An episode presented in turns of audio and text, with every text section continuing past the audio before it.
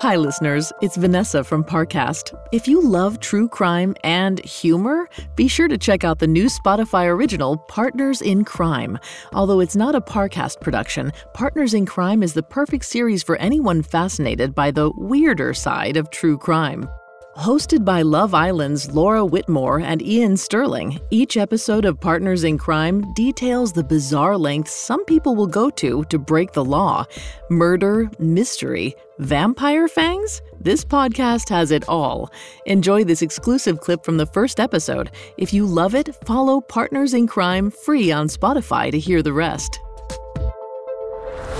So, this is the first episode. Welcome, everyone. Welcome in. Put your feet up, or maybe on a. Not if corpse. you're driving. If you're driving, oh, yeah, if as you're you listen driving, to this, don't, put your feet up. put your feet firmly. D- no, not down either, because then that's then you're.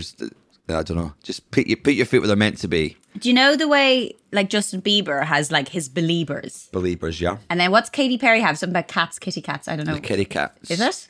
Yeah, my friend um, Tez Elias is a comedian. He calls his fans Tesbians. Clever. What should we call people who listen to this?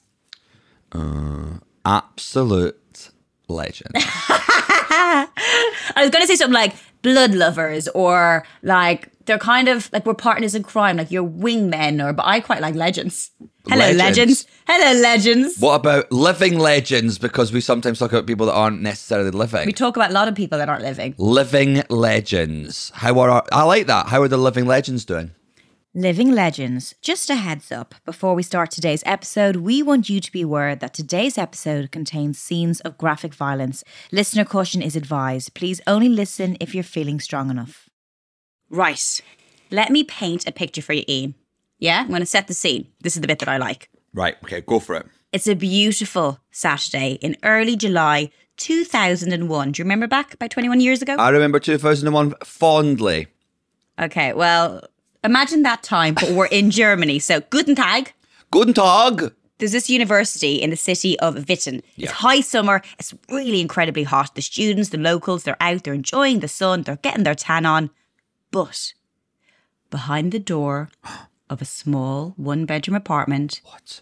things couldn't be more different. Darkness, death, and destruction lurk inside. And unaware of what they are about to walk into, the local Witten police squad are trying to get in. Bang, bang, bang. Bang, bang, bang. What are you doing? I'm doing like the sound effects. That's the police coming into the. You know, we this is like a big podcast. We can actually like get proper sound effects in. Right. Okay. Let's just do that then. There's no answer. and as the officers force their way indoors, that's not a force sound. That's a squeaky door. That's you taking a shit It sound. sounds like a tricky poo, doesn't it? That's not what I, I don't sound like that when I do a tricky poo. Just to be very clear. So they break down the door. Badoosh! They're greeted with a scene straight out of a gothic horror novel. Here we go. The apartment is almost pitch black. The officers have to squint as they make their way down the corridor, reluctantly groping the walls to keep from tripping over. They inch their way towards a door at the end of the corridor, not knowing what they are about to be greeted with. They creep towards the bedroom. It's as dark as the corridor. An officer pulls back one of the blackout curtains, and the first thing to catch their eye is a full size coffin laying on the floor. A coffin. Yeah, a coffin.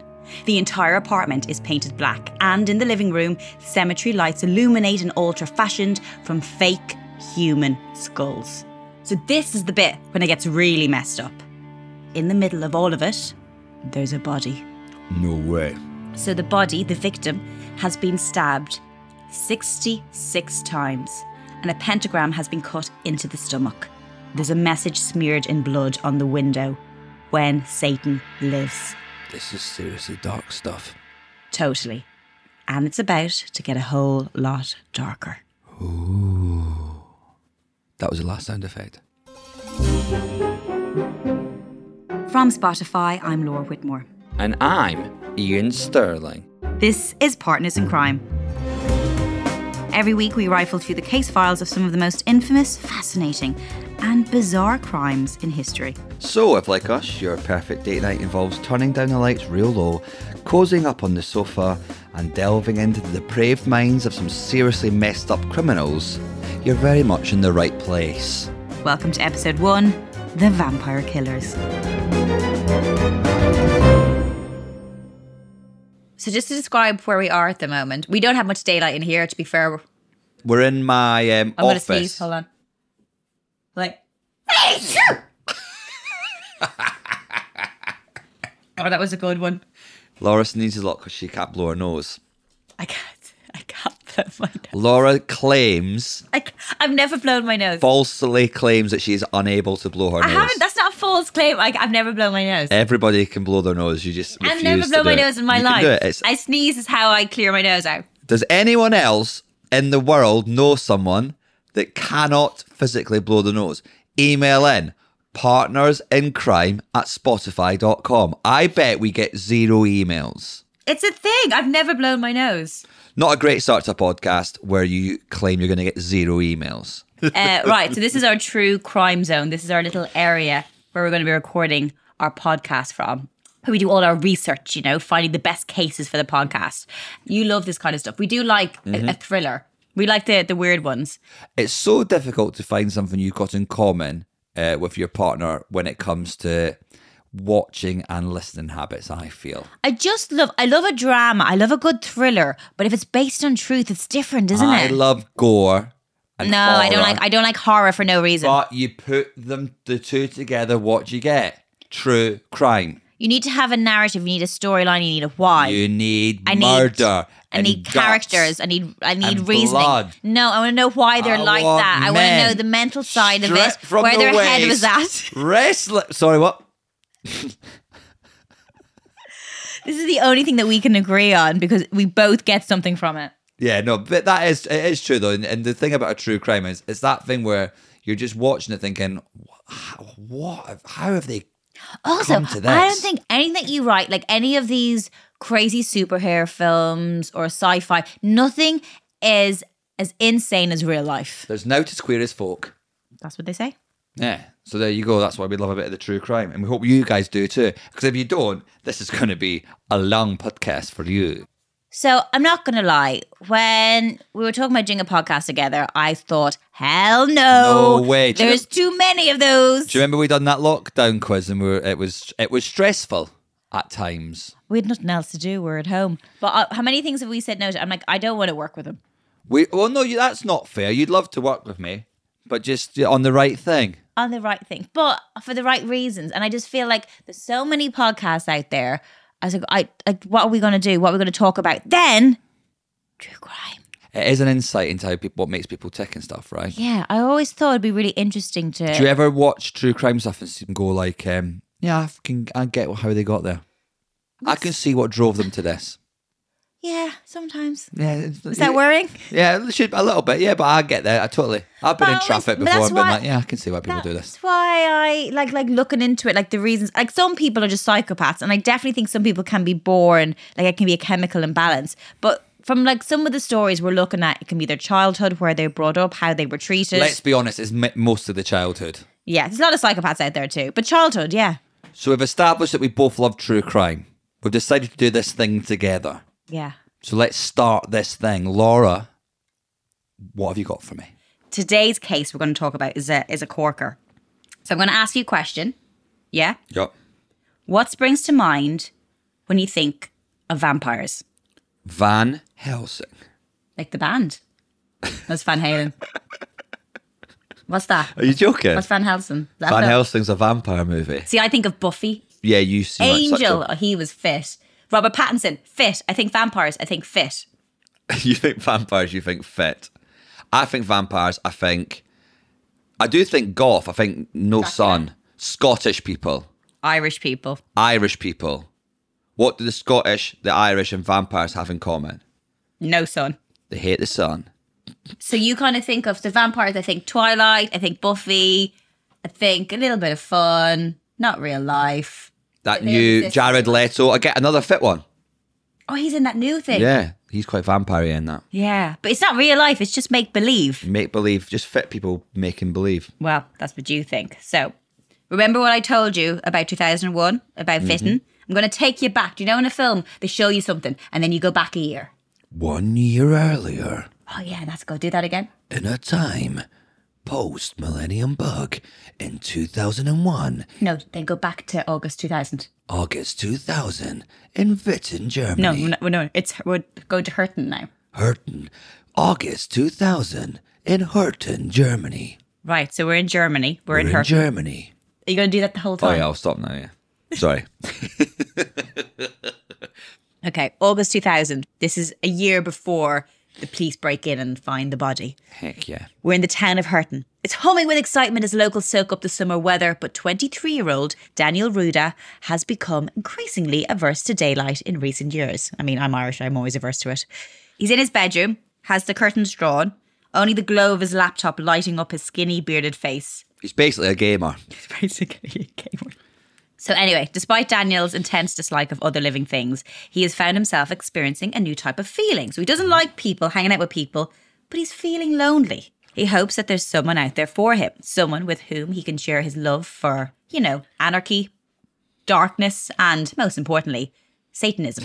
Is he, he's into Satanism. In an email, he writes to his favourite heavy metal music magazine, asking them to post an ad in the personal section. Everyone deserves love. So this is what the ad reads. You ready? Mm-hmm. Black haired vampire seeks princess of darkness who despises everything and everybody and has bid farewell to life. Not jumping out at me. It's a very specific request. That is not what I'm looking for in a man. I would definitely not be. Sw- Which way do you swipe? Swipe right for yes or left? For left for yes. It's been quite a while since I've been on the old dating I apps. should hope so. I'm going to go with left for no, right for a yes, please. I mean, what do you think? Do you think that someone would reply to that? Um, a, Someone nutter, for a everyone. nutter would. And uh, you can't deny a nutter would reply to that. Well, let me. Can I give you some context just about Daniel? What type of person Daniel is, Okay. besides not liking the sun, um, and also he identifies as being a vampire. Uh, Daniel previously had become involved in Germany's neo-Nazi movement. Not ideal. He canvassed for the National Democratic Party in 1998's general election. He wore neo Nazi symbols and attended concerts featuring neo Nazi bands that encouraged the movement. However, he turned his attention to a black metal band called Blood Sucking Freaks. Have you heard of them? No, but I would l- I would love to hear their stuff. I can guess what it sound like. Go on, what does it sound like? We will destroy. Kill you all. I don't give. We don't give a fuck. This guy, Daniel, Yeah, sorry. even though he had this music taste, there was no one he had to share his loves with. No matter what bands or political parties he was following, there was still this massive void. His job as a car part salesman certainly didn't give him a reason to get up in the morning. And he was looking for a get ready for it. Get ready for it. You ready for it? I'm ready for it. A partner in crime to share in his eccentricities. That is why you lead this. That's lovely. See the link. So it was through his Lonely Hearts column that he was led to meet wife to be Manuela Bartel, a 20 year old self described Satan worshipper with tons of satanic tattoos. And guess what her favourite colour was? Black. And a wardrobe of black. Literally his dream woman. A match made in not heaven, hell. So it's all sounding like, you know, a lovely case of boy meets girl, Love Island without the sun. Daniel and Manuela felt an instant attraction to one another. They had similar interests and values, crucial to a relationship's longevity. Absolutely. We've got very similar interests and stuff as well. I mean, these were a bit different. She had a penchant for vampirism, telling Daniel that she liked to attend bite parties. What do you think a bite party is? Well, obviously like, they they bite each other and stuff. Yeah. So p- basically, participants willingly let people kind of they got little cuts in their arms and let them lick the blood from their arms. God, folk are weird, aren't they? And with Manuela, a couple years previous, she decided to have two of her front teeth removed, replacing them with animal fangs so that she could resemble a real life bloodsucker. Now, I think this is a good time to tell you more about Daniel's dream woman, Manuela, and her life pre meeting Daniel. Can I just say something? Yeah. My guess, it's not going to be conventional. Well, actually, she was said to have been a normal child, whatever that is, hardworking student until the age of 13, when she became angry. I mean, most teenagers become angry, Yep. But she began biting people on the street. Not ideal. That's that's a quite a fu- that's a big one. So she was sent to a psychiatrist for her behavior, and she remained undiagnosed and out of control. At 14, she claimed to have been visited by the devil.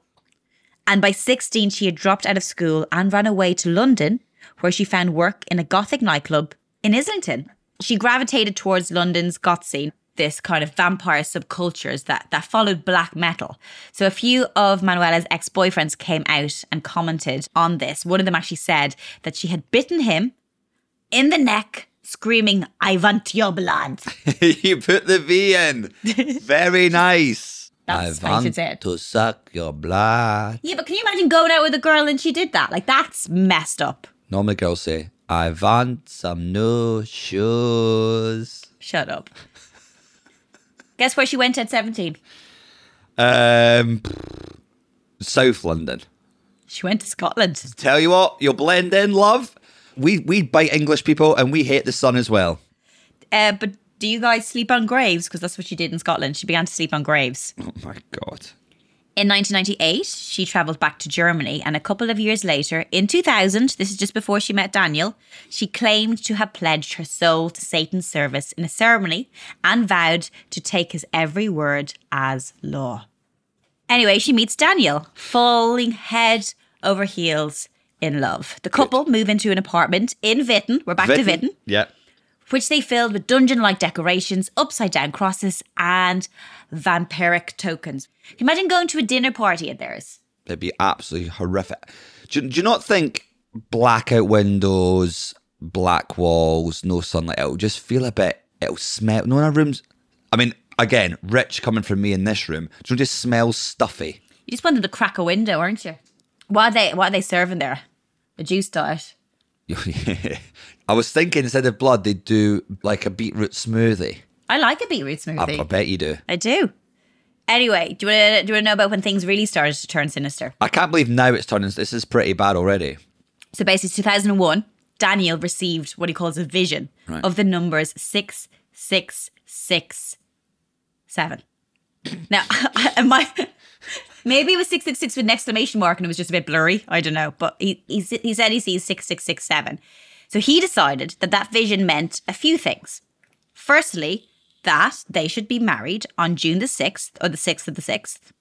So that's what they did. And you know, never one to follow tradition. We don't like traditions either. We hate is, traditions. This is a little bit different.